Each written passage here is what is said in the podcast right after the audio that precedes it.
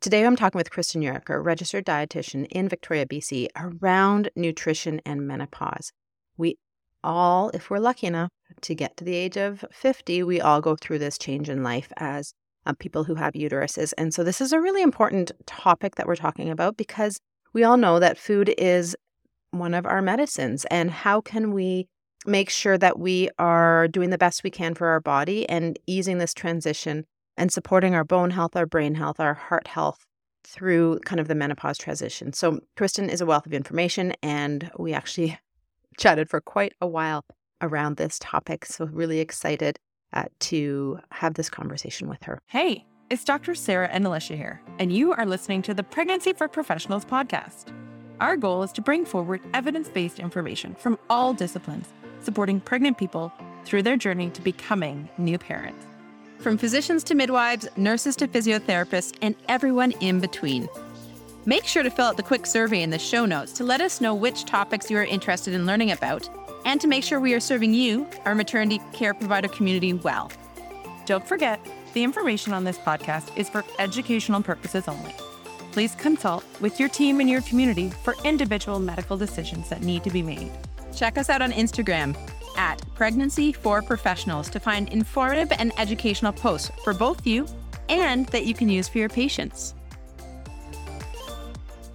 Kristen, thank you so much for joining me today. We are talking about a topic that actually was inspired by a clinic day a couple of months ago, where I think at nine o'clock in the morning, I messaged you on Instagram because I'd already had two patients asking me about perimenopause and weight gain and struggling with that and not feeling good in their body anymore. Like this thing's changing. And so I reached out to you to see if you had an interest in kind of perimenopausal nutrition and you said that you did. And so then here we are today. And I'm also secretly very excited about this because I am in the world of that area myself. I love learning about it and learning around health and, and all that. So why don't we start off by you just introducing yourself and telling us a little bit about yourself and what kind of inspires you to do this work?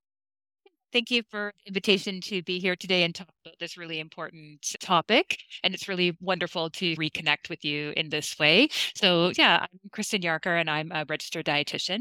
When you combine my years of training and experience, I've been in this world of nutrition for it's getting close to 30 years now. And I have uh, a practice, the Kristen Yarker Nutrition Agency, where we're a team of dietitians that provide professional and practical nutrition for busy people.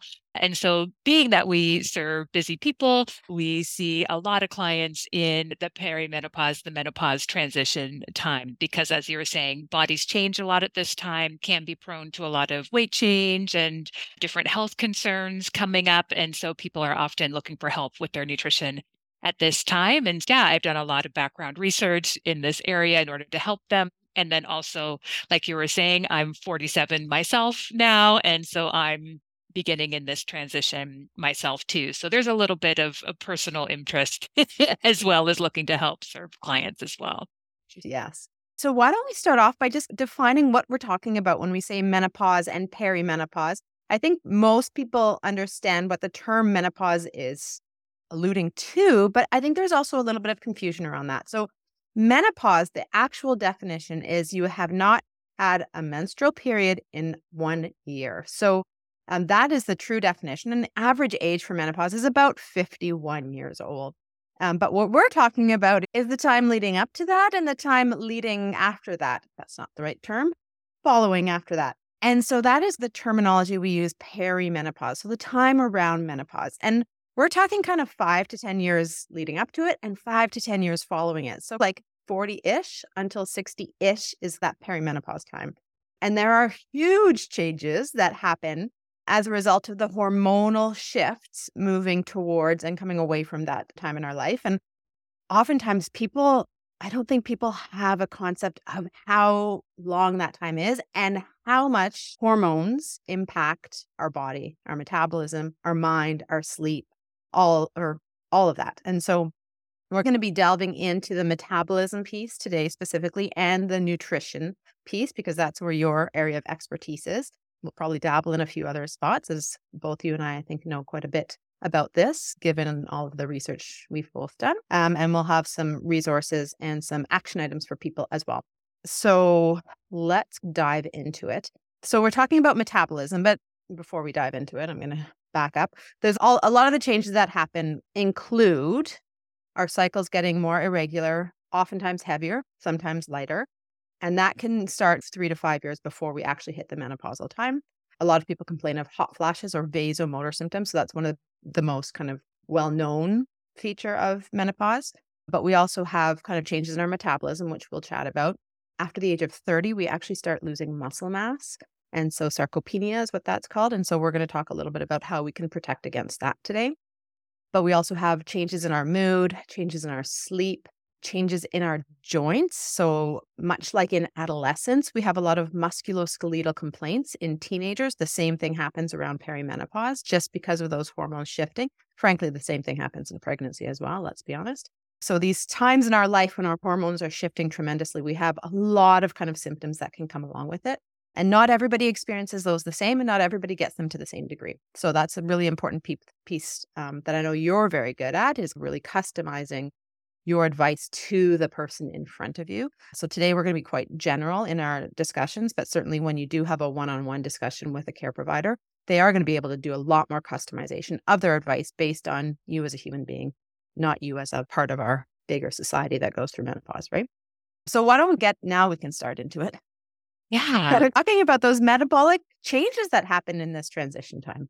Yeah, and I really like how you framed that mentioning like puberty too there because this is a major a natural change in our bodies that we're going through here and yet we're often in school we might have learned some sex ed and some talk about health and what's happening in puberty but most women we don't have that conversation and, and teaching around what's happening at this phase in our life and so a lot of what's going on can feel quite shocking and, and confused about it um, and often people come to me asking for the body they had when they were 25 or 30 but i can say i can't I can't do that with nutrition. It would be like someone asking me, what can I eat?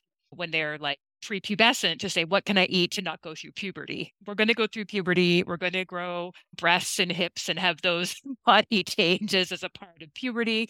So there's going to be body changes as a part of the menopause transition as well. And so it's understanding that. And then our nutrition needs do change at that time, just like our nutrition needs change as we go through puberty too. And so I just like to mention that this is a normal, natural part of a woman's life, or I should say, a person with a uterus's life. Of course, not everybody who has a uterus identifies as a woman, but it is a normal part of life. And yet, even in the literature, if you're diving deep into the scientific literature, you can still see that unfortunately, like our scientific literature and our medical system still has a bit of a lens of that this is an, estrogen insufficiency time and that this is like a problem and yes, there are health concerns and things that come up at this time, but it is a normal part of a woman's life. And realistically, like we women um, have about a third of our life post menopause. So there's still lots of life in us at this time. And so I just like to put that framing in place of don't learn about it.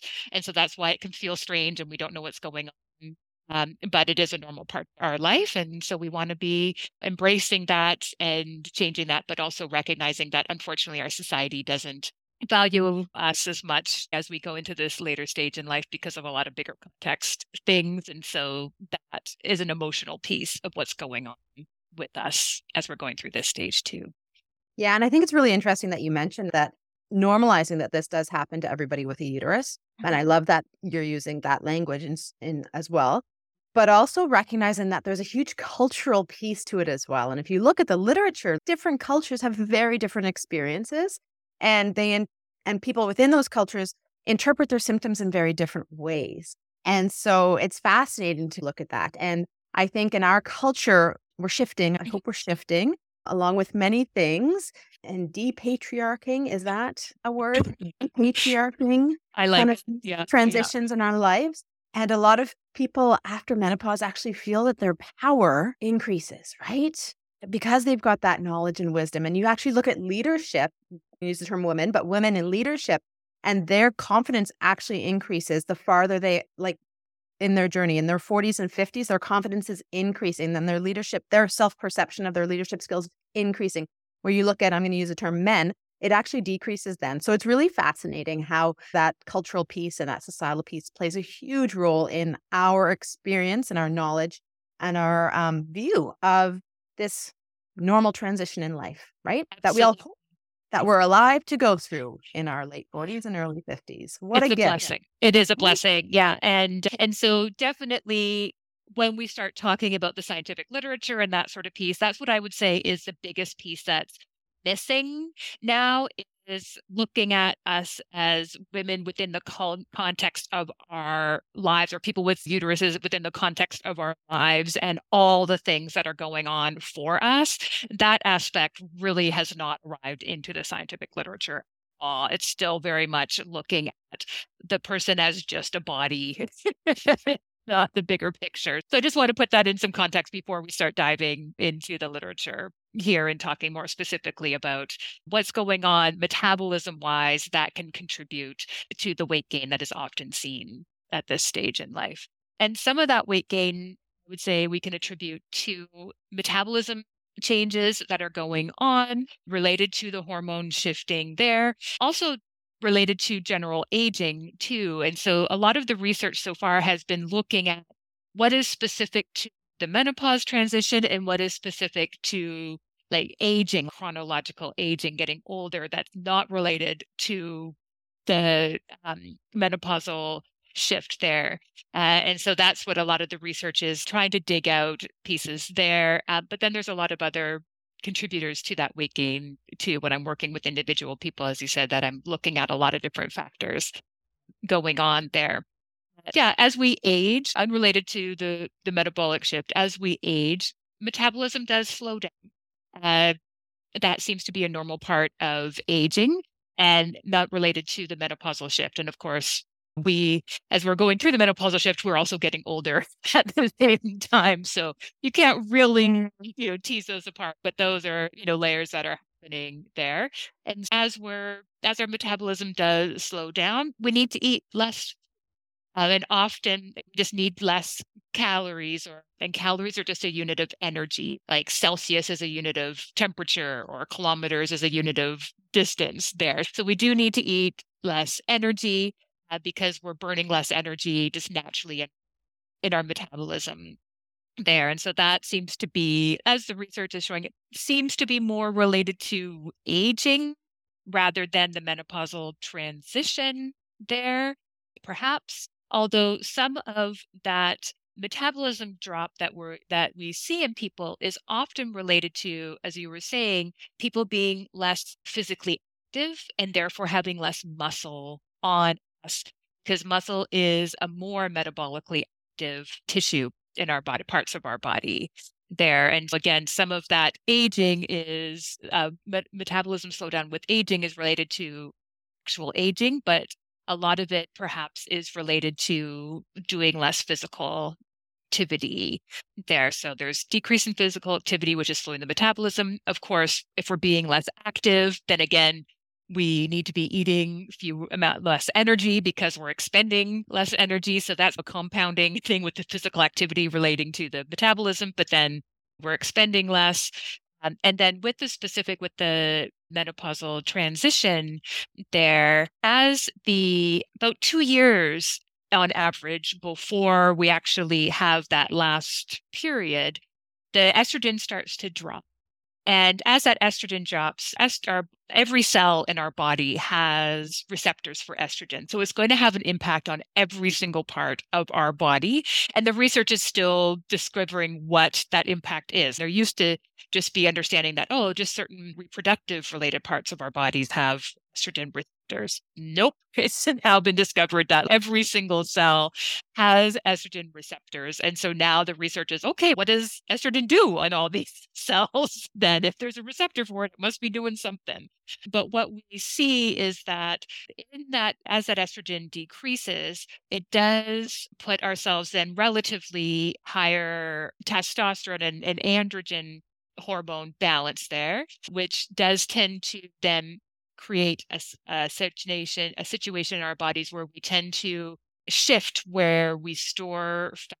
So when estrogen is higher, people with the uterus tend to store fat more in the legs and the hips type of placement. And then as that the estrogen is decreasing, then by comparison relative, then the androgens or the testosterone is higher. And so then we tend to do more of that belly fat storage, that that full shape there, more of that kind of beer bellyish, we might call it on someone without a uterus there type of shape there. And that shift is happening because of the shift in the relative as the estrogen is decreasing. So there tends to be that shift. And so it's more of that, what's called technically the visceral fat storage and more of that shifting of the, the fat stores towards the belly um, there. And that's often what people come to me complaining about is that they're like, oh, like, where did this belly come from? And where is the belly? That sort of thing is talking about with folks through the menopause transition. They're really seeing that they're like, where, like, I never had this shape before. What's, where is this come from? And that's come from that estrogen decreasing. And as I said, that tends to be about like two years before the, the final period there that's happening. And then we do tend to see also that uh, weight overall tends to be increasing uh, a number of years before that uh, that last period. There, like five to ten years before that, is typically when the weight starts to be coming. And there is some research. Uh, again, it's quite early research, so hard to. I'm not making certain conclusions yet around it but that follicle stimulating hormone, FSH, typically is shortened to, uh, increases about 10 years before that period. And that seems to be correlated or at the same time, that weight seems to increase for people. And so there's kind of curiosity in the research of, oh, could that hormone be doing something that's contributing to the weight? Again, hard to say. Just because things are happening together doesn't mean that it one is causing the other. That research is still to be done, but the weight doesn't tend to just snap on. It tends to be that when I'm talking with people, it's, yeah, the last five, ten years, it just is slowly creeping up. So that is a hormonally piece that is probably happening or, or might be happening. They're researching there. And then I just want to also mention because I'm working with so many individuals in this life stage, what hasn't been shown in the research, but I think is really important for us to be looking at, is often, as you were kind of leading, like mentioning with around leaders um, at this time, often people at this time are really advanced in their careers, right? They've got really big jobs. So there's a lot of stress happening with that. They're also often the sandwich generation in this time when we're looking after children, but also looking after aging parents. Often there's a lot of also like volunteering and household responsibilities and that sort of thing. So it's also a time of really high stress, chronic stress, difficulty fitting, taking care of yourself into all the gazillion things that you have to be doing in the day. And I think there's a that's the piece that we haven't looked at in the scientific literature is like how much of this might be related to what's physically going on with chronic you know with chronological aging and with the menopause transition but what also might be related to what's going on in people's lives at this time might be related to chronic stress and maybe cortisol being chronically why is that physical activity falling off the plate when maybe at your life stage there was more physical activity? Probably because there's a heck of a lot of other things going on. and so I think we need to be really that's the piece that I think is a big piece that I see when I'm working with individual clients of how can we get practical ways of taking care of yourself fit back in the gazillion item long to-do list and it really hasn't looked at that there so i think we need to be want to respect that's probably a big piece that's going on of you know answers to yeah and i think that's a really important thing to mention so thank you for doing that. Sarah and i are doing some work around i guess we're calling it energy management in, in healthcare providers but also in our patient populations around all of these pieces because there are so many pressures on people in this stage of our lives and you bring up a really good point around that that how can we start actually looking at the work that we're doing, all of the demands on our time and energy, and how do we either start recognizing that some of that can go so that we can actually care for ourselves better, so that we can, I say it, care for others better because maternal guilt and childhood guilt always is impactful, right? So if you say take care of yourself so you can take care of others, people are more likely to do it, right? They'll prioritize themselves so that they can recognize that. But we're starting to do some work around that because it's such an important piece. And I think people forget. Mm, it's not easy. It's not It's easy. not easy. It's not easy work to do, right? And it's often one of those things that gets pushed to the side. Oh yeah, no, I think that's really important, but I don't have time for it right now. So I'll do it in five or ten years when I've got time. Then you're you miss not missed the boat, but this is the time that we really need to be spending that time doing it. So I think that's a super important piece that you mentioned. Yeah. And I just want to add in that one piece I, I didn't mention there has a lot of ripple effects like metabolism otherwise is the sleep piece. So often that's not addressed. And so sleep can often be disturbed during this time. And sleep has a lot of ripple effects on weight and nutrition too. So whether it's so sleep when we're underslept, uh, it puts our body in more of a fat storage rather than a muscle building mode. That shows that when we're underslept, it has an impact on our hunger and satiety controls there. So we feel hungrier when we do eat, we feel less satisfied, but also on the like the chemicals or the, the chemicals in our brains. The it has impacts on like our serotonin and that. So we actually crave like the sugars and like the refined carbohydrates. So the sugar, the candy, the chips, that sort the pastries, that sort of thing, which again will create more fat storage. And so there's a lot of ripple effects on that sleep. And so whether that's uh, sleep disturbances related to menopausal transition symptoms. A lot of times it's people are experiencing the hot flashes in the night and, that, and they're waking up because of that and then having trouble falling asleep. But also, it's interesting to see how much that sleep, and this is something that hasn't been seen in the research yet, but from my own clients, but also from my own life, how much of that sleep disturbance do we attribute to the menopausal transition when it's actually related more to that chronic stress in our lives. Just a little quick story from my own life there. A few mm-hmm. years ago, I was living with my partner and was in a step parent role. My business was going boom. Of course, it was the pandemic. So there was a lot of concern around that. I'm the only health professional in my households. And so I was like taking the lead role and what do we need to do for this, as well as my aging parents, one of whom my father's health is quite at risk and he would have been at high risk for having uh, dying of COVID, quite frankly. He has all the risk factors there. And so I was like trying to keep them safe, trying to keep us safe. Let me tell you, the step parenting role, not easy. And then there was a lot of difficulties within the co parenting relationship there and, and concerns for the children and engaging in process and all of these things going on. And my sleep was horrible. And I attributed it to, okay, I'm 44 now, so it must be the menopause transition. There goes my sleep quality. Okay, I guess this is just the life stage that I'm in there. But interestingly, have made obviously we're in a different place pandemic wise. We've been vaccinated, things like that. Also, yeah, have made some decisions, often tough decisions within my life there and conditions have gotten a little smoother there on the kid front.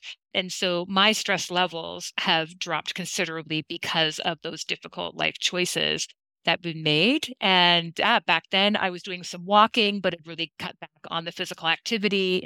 Now I've created time by making some tough choices, taking fewer clients, doing some things like that. I've created time to have hobbies. I've increased my physical activity as picking up some of those hobbies. And I now sleep great again and I'm 47.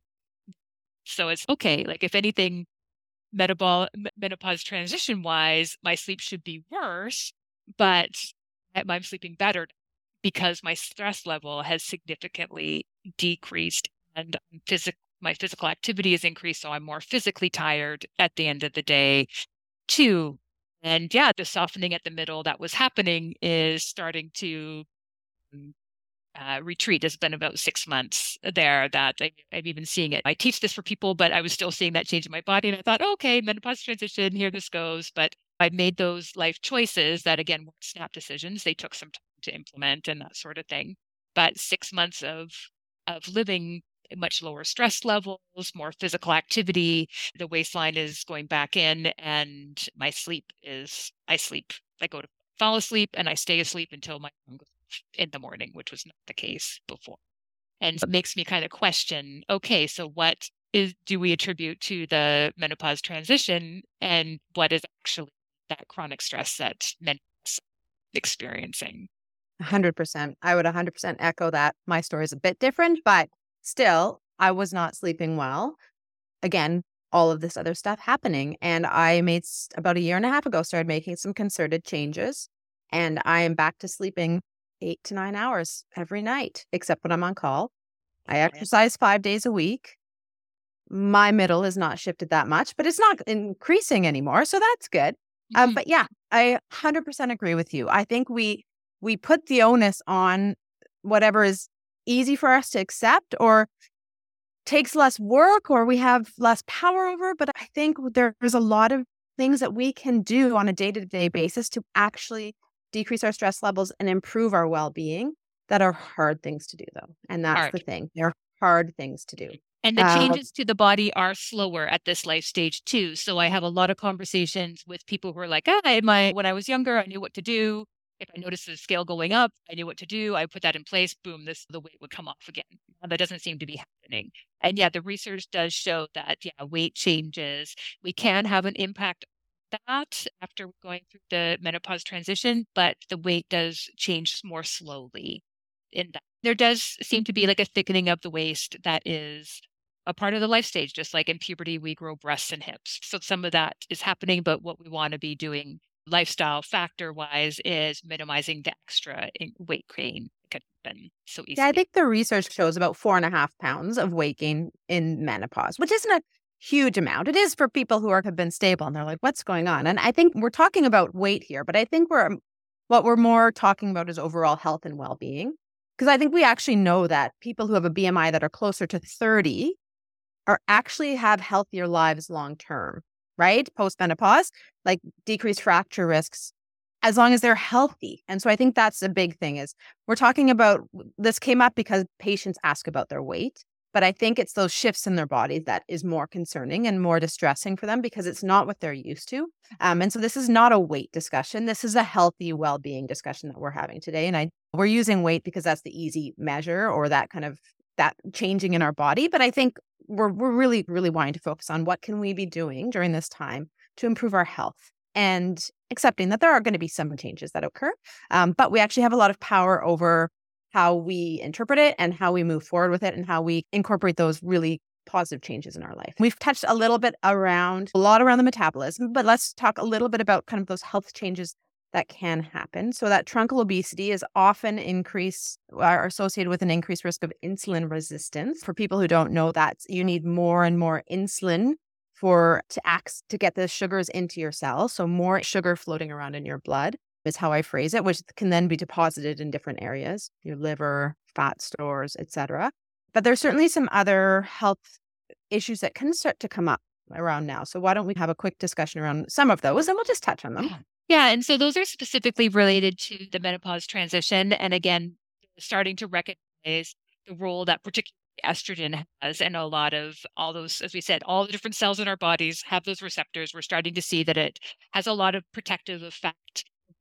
Things like heart health risk and blood sugar management, so type 2 diabetes, bone health, cognitive health, those sorts of things. And so as that estrogen declines, there then uh, increased risk for those health concerns for people who go through the menopause transition. So, yeah, increased risk for type 2 diabetes, increases in cholesterol, triglycerides, so heart health concerns, increased risk for the non alcoholic fatty liver, increased risk for osteoporosis and certain cancers, as well as cognitive decline, so dementias and that sort of thing, do increase as we go through the menopause transition there.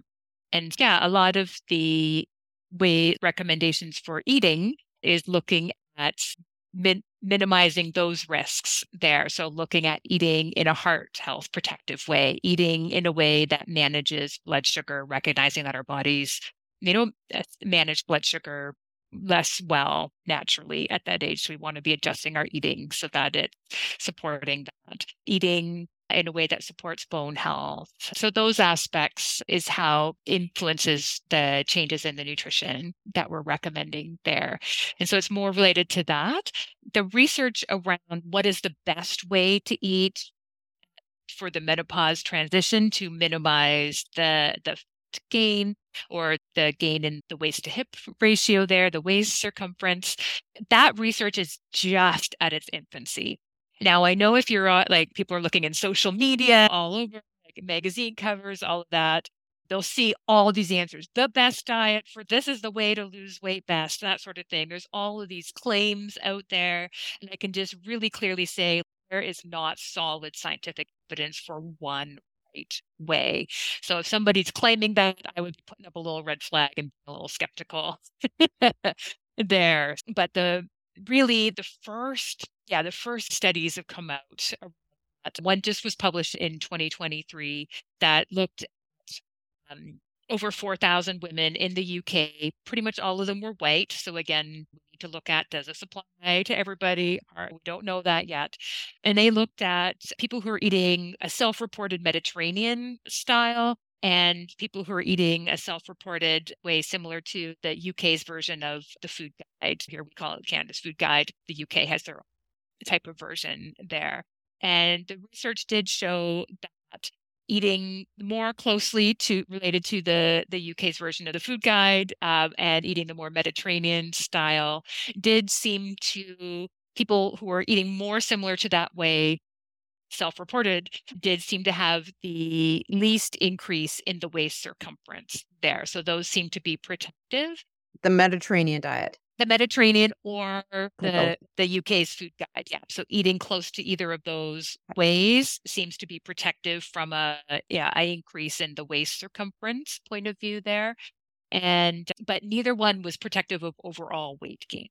So that was interesting. But from that more the waist circumference, which does seem to be the fat gain that does tend to have the most health negative health impacts on like heart health, type 2 diabetes, etc., seems to be that, that gain there. That was interesting. Again, one study was self reported how they were eating in the past. So there's always how much are people really remembering?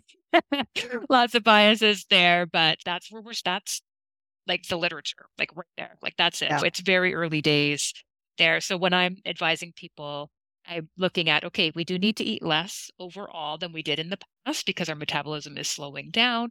We do want to be eating in a heart healthy way. We want to be eating in a way that manages blood sugar and in a way that supports bone health. So that's what I'm looking at when I'm recommending nutrition changes versus saying, oh, yeah, this is like everybody needs to be vegan or everybody needs to be keto or everybody needs to be doing intermittent fasting or everybody, there's just really solid evidence is just not there for me to be like, yes, this is the one best answer for everybody going through the transition. And I know you are well aware of this fact because you live and breathe this all the time. But we've talked about it before. These are hard changes, right? And so we need to work in a way that works for us because if it's eating in a totally different way and your family's not on board mm. or you don't really know what you're doing, it's going to be really hard to implement it and more importantly, sustain it. The things that I often talk to people about are making these small changes over time that lead to big changes, but are easy to start, create a habit, and then continue to work on over time. Because if you try to change everything at once, well, best of luck to you because none of us are good at change at the best of time. Um, and if it doesn't work in our life and we're not supported by the people around us who are close to us and in the same household often or our close friends, it's really hard to sustain that. So, are you able to give us some tips and tricks? So, tips and tricks to help support those changes. So, when you're talking about bone health and you're talking about that metabolic health, heart health, what are some of the things that you and that and the muscle wasting, so the sarcopenia or the decreased muscle mass with time? What are the, some of the changes that you recommend to your clients? Yeah, absolutely. And I'm absolutely the same on board. That's why our little tagline for our, practice is professional and practical nutrition. It might not be the sexiest tagline, but we want to set people up to succeed. And so our advice is really practical in that way. And it's really what the behavior change science shows is that the way human beings really make a change in their lives is doing small things that they can keep up. And then you keep moving forward, stacking those small things over time. There's a small percentage of people who can do big drastic changes and maintain that, but they're like in the single digit percentage type of people. That's it's just not sustainable for most of us. Yeah. So, what recommend as far as specific changes? As I already said, we need to be starting to eat a little bit fewer like calories, so a little bit less overall. But what I recommend is to make sure that you're not eating that little bit less from the protein containing foods. So we want to be making sure we're including a lot of protein there. So a bit higher protein. There's all sorts of kind of numbers batted around. I would say the science probably doesn't know exactly if should it be two grams per kilogram body weight? Should it be two grams per pound? There's a lot of different numbers that are floated out around there, but we definitely want to be including protein rich foods um, in our way of eating. And so I recommend including protein rich food at each meal and most likely for most people at a snack in the day too. And it's for a few different reasons. So the protein is our building blocks of our muscle. And as we talked about, we want to be keeping that muscle on us, both because it's protective from a bone health point of view, also, it's that helps to keep that metabolism firing, so it's protective that way. And then just from a long-term mobility point of view, we want to be able to we don't want to be those older ladies who can't get up out of the chair because they have no upper body strength left. We want to keep that up. And, and the research seems to show that um, maintaining as much muscle mass on us, maintaining our physical activity can perhaps help prevent some of that that weight gain that is happening there. So we want to be eating in a way that's protecting the muscle but also from that blood sugar management point of view, protein doesn't spike the blood sugar itself, but also when we have protein at the same time as we eat foods that contain carbohydrates there. So things like starch foods, like our breads, our pastas, our grains, our cereals, potatoes, even some of the fruits or some of the veggies there. When we eat protein at the same time as those, that protein blunts that blood sugar spike. And so it keeps our blood sugar much steadier. So that's example of how we want to be eating to help our bodies now that it's not handling those that blood sugar quite as well on its own. Um, the protein helps with eating with the muscle, but also that it also protein keeps us full for longer too. It helps keep us, and so we end up often then um, not snacking as much and not eating, overeating as much because we're not eating as frequently there. We, we eat a meal that includes uh, protein in there, then it um, helps keep us full for more into that three, four hour range. Where if we have just a piece of fruit or just some bread or something alone, we tend to be hungry like an hour or two later. And so then we'll end up eating more frequently. So we'll end up eating more. And that's how that kind of calorie, we can end up eating too much there. So yeah, definitely including protein rich foods pretty much every time you're eating is a good kind of. It's a lot of protein we need to be getting in. Yeah. I've been I've been trying to get my protein in and it's hard work. Right? So what are some what are some protein rich foods just for people who and recognizing that a plant-based diet is also a very healthy way of eating. So some more traditional protein rich foods like animal sources, but also not that they're not traditional, they're very traditional. The plant-based sources as well. Just a couple of ideas. There you go. Yeah, I was going to say traditional for which type of culture. Anyway, but yeah, protein rich foods, the animal based sources are things like our meats, our poultry, seafood, mm-hmm. eggs. And then more plant based foods would be things like beans, lentils, chickpeas. They contribute protein nuts, seeds, and their butters, almond butter, peanut butters include you contribute protein there. Soy foods like our tofus, tempehs, that sort of thing contributes protein. And then dairy foods have protein as well, particularly the yogurts and cheeses contribute protein there. The plant-based uh, milk alternatives usually don't contain much protein. So if you're doing like an almond milk or like a an oat based yogurt alternative they don't tend to be very high in the protein. But if you're like some of the cheese alternatives like the because they're made with cashews or things like that they can contribute some protein as well. Um, and then proteins sprinkled through other foods too. So things like uh, quinoas or even whole grain breads they contribute some more protein too there. So an easy tip if you are animal based and include some animal based foods, is to perhaps include more pulses, the beans, the lentils, the chickpeas, that sort of thing, as your starch food instead of like a rice or pasta or something like that. Um, because so there's lots of dishes like that. For example, like a cassoulet, which is like a, a chicken uh, stewed with beans, for example, or very classic French dish of serving French uh, fish on a bed of lentils then instead of with rice or potatoes or something like that um, is a great kind of swap to do to sneak in some extra protein there. But also those pulses, having them as a starch food in that way, they are an extremely steady, non blood sugar spiking type of starch food. And they're also rock stars in the fiber department. And the fiber is helpful, again, from a heart health point of view, from a blood sugar management point of view, all of those From things. a pooping point of view. Absolutely. Yep. Can't forget the poops. Yep. So those are all in you know, health. Absolutely. Yep. So those are that's like a, a swap. It doesn't have to be every single day, but like swapping that way could be great. You're hitting extra protein. You're hitting like a lot of like benefits with one little swap there. Instead of having starch on its own. Often at a snack, people might be having a cookie or an apple or something like that. I recommend pairing that with a protein containing food. So maybe instead of the apple on its own, maybe you have an apple and some smoked tofu there.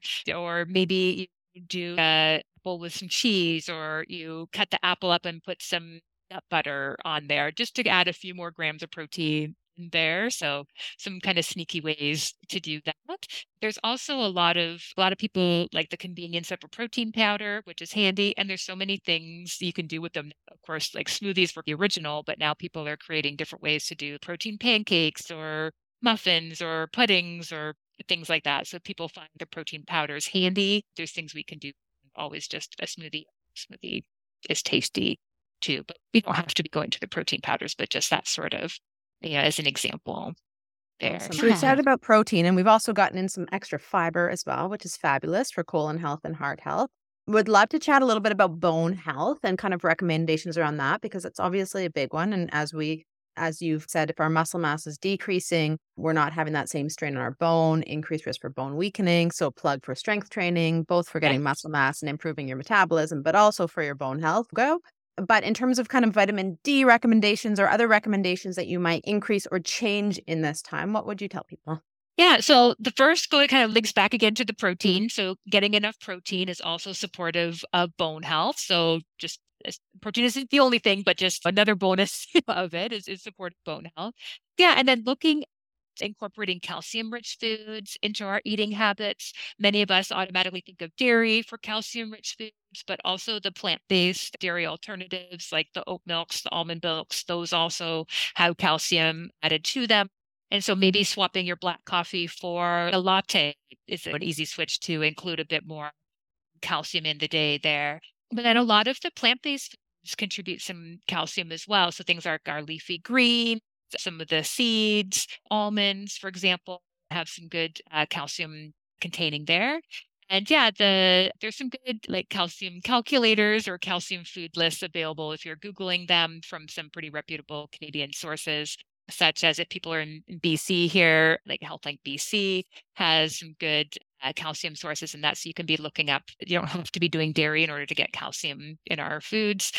Another way that is a very traditional way to be getting calcium from our foods is to be including fish that and eating the bones in there canned salmon canned sardines mackerel anchovies those sorts of things. Really underappreciated food often in, in made our dominant culture here but crushing up those little bones and having them is a great source of calcium in our diet too as well as the healthy fats that are great from a heart health point of view. And so exploring foods where you're including the fish bones is also a tip i would be recommending. I'm, I'm a big fan of what I call the little fish. So all the mackerels and the sardines and those sorts of things. They're a great food for us and also tend to be lower on the food chain from an environmental point of view.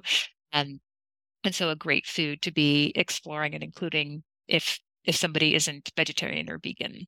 Yeah. And a good source of omegas too, right? For kind of that brain health and that hopefully I don't know if there's any evidence around that and the fending off of the dementia I'm very technical. The yeah. yeah, some exploratory there also from a arthritis point of view and that too. But yeah, from and also some great evidence around it with the non-alcoholic fatty liver, with including more of those fish oils. So tends to be beneficial Uh, again, one of those foods that has many benefits. There's protein in there, there's the calcium in there, there's the healthy fats in there. Yeah, check as you go along. Um, Sardine cassoulet for dinner, everybody. There you go. I, I chose my birthday dinner restaurant because they had anchovies on the menu, and for sure ordered. I loved uh, sardines quite regularly. Mash them up on a and a nice baguette with some good quality olive oil and balsamic and a little sprinkle of salt and yeah, delicious.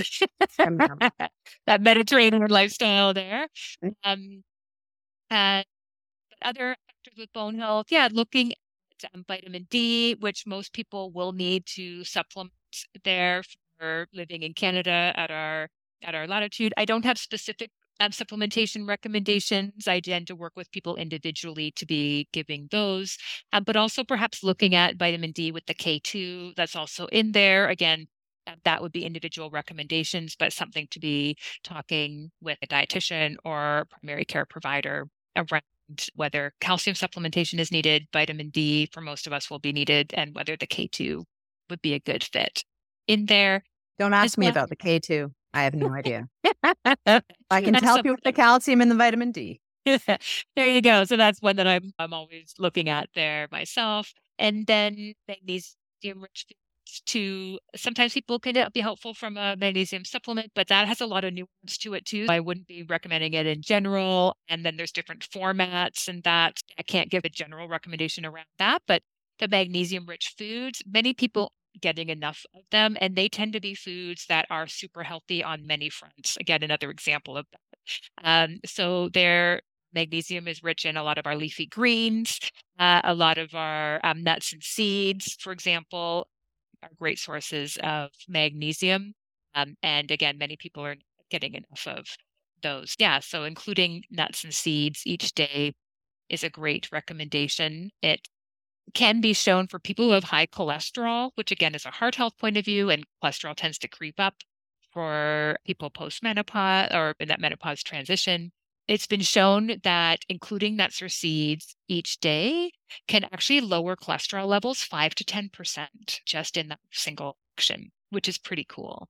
And again, we're talking got the good, it's got the, we don't know exactly why, it's whether it's the good fiber in there, whether it's the increased protein, whether it's the, the omega, the omega threes that are in there, whether it's the magnesium. But I know I keep jumping around, we're talking bone health, then I'm talking heart health and that, but it's because we're not a single system. We're not just our bones or just our heart. And the same with foods. Foods aren't just one thing. They're protein and they're micronutrients and they're the fats and they're fibers and so many great things in there. But uh, yeah, a good kind of actionable thing for someone is to include a serving of nuts or seeds each day and to maybe mix it up. Sometimes I see people, yeah, I have almonds every single day. And I'm like, that's great. Almonds are great, but there's a world beyond just almonds. out there too. Maybe switch it up. Maybe you've got chia seeds sometimes and pumpkin seeds sometimes and cashews sometimes and Brazil nuts sometimes. And we can mix it up. But yeah, including the nuts or seeds each day is a great habit to be starting during that menopause transition there. Um, yeah. And then, um, yeah, so that's from a bone health point of view. And I, as I said, I already segued into a few other things.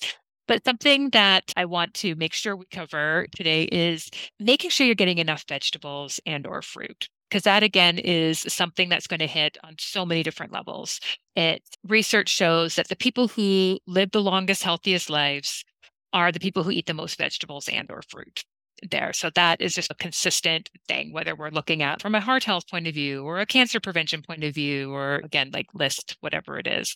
And yeah, a lot of times people are like, oh, I eat vegetables and this, yeah, you do at dinner, but it doesn't end up being as much. So I recommend aiming for basically half of what you eat throughout the whole day to be vegetables and or fruit there.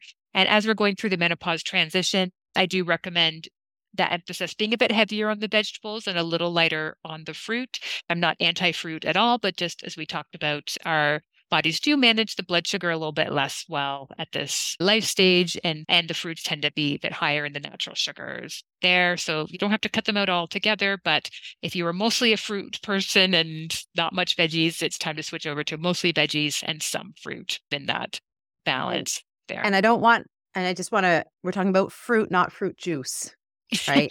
so fruit yeah. juice is not fruit because it doesn't have that fiber associated with it, which we've already discussed is good for you and also helps to slow down the spikes in your sugar. So focus on, if you're going to have fruit, focus on real fruit, not squished fruit. Yeah. Um, but yes, shifting more to the veggies and kind of berries, I feel like are a little bit lower in that glycemic spike, right? So bananas are horrible for that kind of big spike of sugar.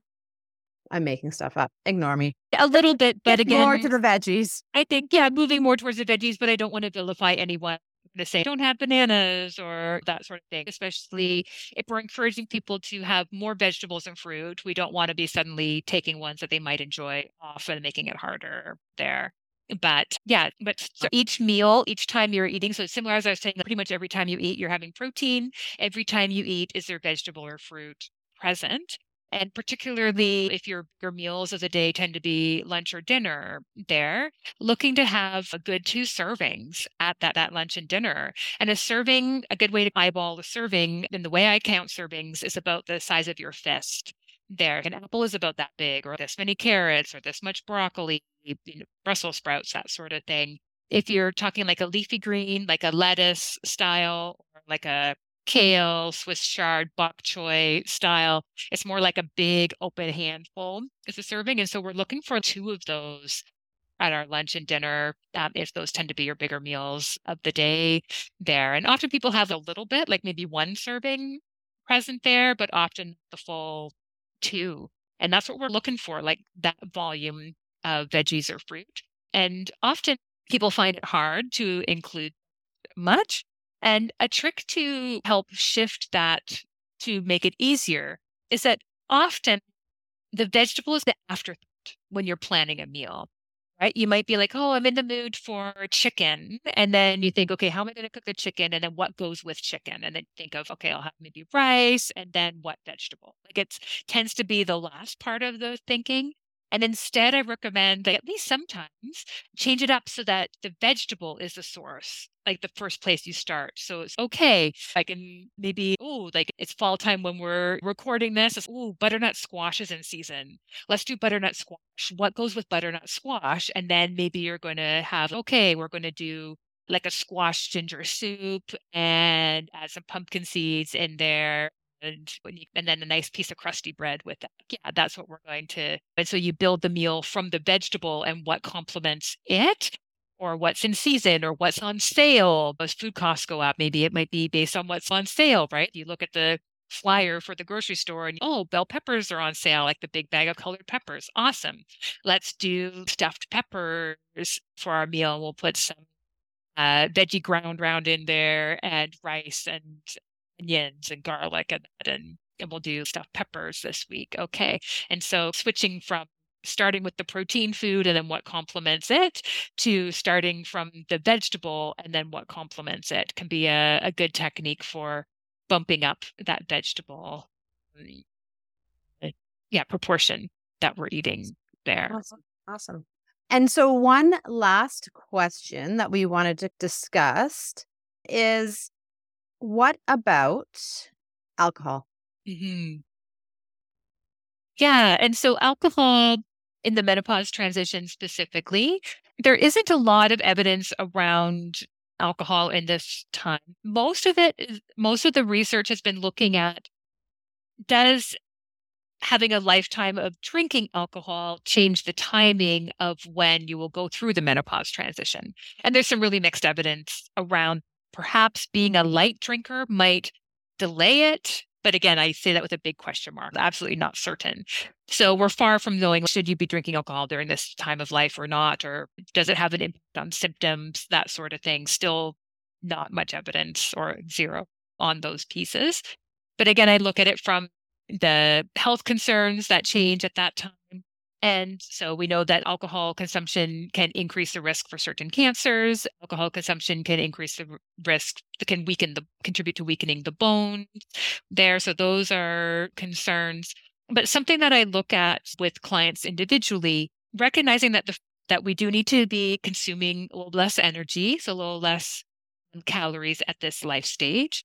Um, alcohol contributes calories there, and they're in a way that we don't feel less hungry when we've eaten them right? If you have an appetizer before your meal, you go out for dinner, let's say, and you have an appetizer before you meal your meal, you might end up eating a bit less of your meal because the appetizer has filled you up a little bit. But if you have a glass of wine with the same number of calories in it as the appetizer, and then you have your glass of wine with your meal, you don't need any less of your meal because you had the glass of wine there if anything, it's going to lower inhibition so that you might have dessert when you might not have had it otherwise. And so the alcohol contributes extra calories that at a time when we're wanting to decrease our calories while still getting lots of the good quality nutrition, the protein, the vitamins, the minerals, the healthy fats, all that stuff at the same time as we're decreasing calories. So when we're including alcohol in there, it gives us even less room to get all that good nutrition in. Because, of course, the alcohol isn't bringing vitamins or those sorts of things along with it. So it does become a bit harder to include it. I don't necessarily say everybody suddenly has to become sober, but it is something to be looking at. Also, as we age, we do know that our ability to metabolize alcohol decreases. So that those two glasses of that you might have always had since your 20s, like with dinner, becomes more like two and a half, three glasses of wine, like for the body to be processing there. And so we do get like drunker off of less alcohol as we age. we want to put it that way. And so it does make sense to also be decreasing the amount of alcohol that we're having, even if we're wanting to so called maintain the same amount of alcohol that we're the impact on our bodies you do need to start slowly having less as we get older there because it has that stronger impact on us. And then the last piece I always look at is looping back to a conversation we had early on is that you know, it's often a time of super high stress. And I'd have this conversation a lot with clients when the pandemic hit and we were in the secure, the real lockdown time. A lot of our sources of pleasure were taken away from us at the same time as the as the stress cranked up. And so a lot of people started drinking more at home. It was springtime here in BC. The weather was nice. You're sitting on the patio having a drink maybe every day because there was not much else to look forward to at that time. And but now it's four years later and still doing that and using it as like a way to compensate with the stress. It's a very common, right? Mommy juice. Or we have all these cutie little like sayings about how normal it is for us to be managing our stress with alcohol consumption. And we've seen, particularly amongst, and I'll use the term women here because that's what's been used in the research, that alcohol intake has increased to considerably amongst women over the last number of years. And to be, I think it's well, it's common in our culture to use alcohol as a stress reliever. Is that the healthiest way to be managing our stress? And perhaps we need to be embracing other self care tools, building up our self care toolkit with other actions and activities to be managing our stress so that we're not relying on emotional eating and or alcohol as our primary stress reduction techniques. And I think the other thing that maybe people realize, maybe not, is alcohol actually really negatively affects our sleep. Although it might, you might feel like it improves your getting to sleep, it actually worsens your overall sleep. So we were talking about earlier how worse sleep decreases your ability to both that impulse control for what you eat, but also changes the neurochemistry so that you're actually craving things that are maybe not the healthier choices. And alcohol definitely impacts your sleep as well, which during this time of our life is probably one of the worst things that can be impacted because that sleep is so important to us. And so just another kind of reminder around that as well. Yeah, and then some uh, something else to be considering too is sometimes to manage menopause transition symptoms, people will be prescribed antidepressants or those types of mood related medications, uh, many of which don't mix well with alcohol. So that's to consider. And if sleep is a problem for someone, I'm so glad that we're talking today. You're a physician. We could be talking about this because um, it's something I'm often talking with my clients around is to have a conversation with your primary care provider around whether I call it supplemental hormones, hormone therapy would be a fit for them. Uh, because if the hot flashes is what's causing you to have the poor sleep, right, then we know that poor sleep is contributing to the weight gain, etc. And people are like, oh, I should do good sleep hygiene. And or, no, the hot flashes are what's waking like sleep hygiene is not going to improve your sleep and we need to be but as a dietitian it's my role to be prescribing or recommending uh, medications but then i'll be asking my clients if they happen to be lucky enough to have a primary care physician.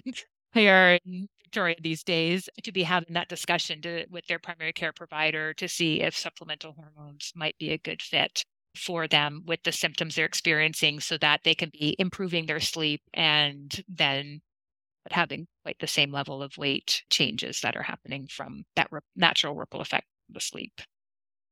Yeah, for sure. And that's a whole nother podcast, hormone kind of supplementation replacement therapy, but some great resources if people are interested in learning a bit more about it. Menopause.org is a fabulous organization. And so they've got lots of great patient handouts and provider information. And then a Menopause and You, which is through the sogc.ca website is another one. So we'll link those in the show notes below. And we'll also link to Kristen sent us a whole whack load of resources and list of kind of studies and stuff. So we'll link that to, as well in the show notes if you're looking to delve in a little bit deeper. So I think that was a ton of information.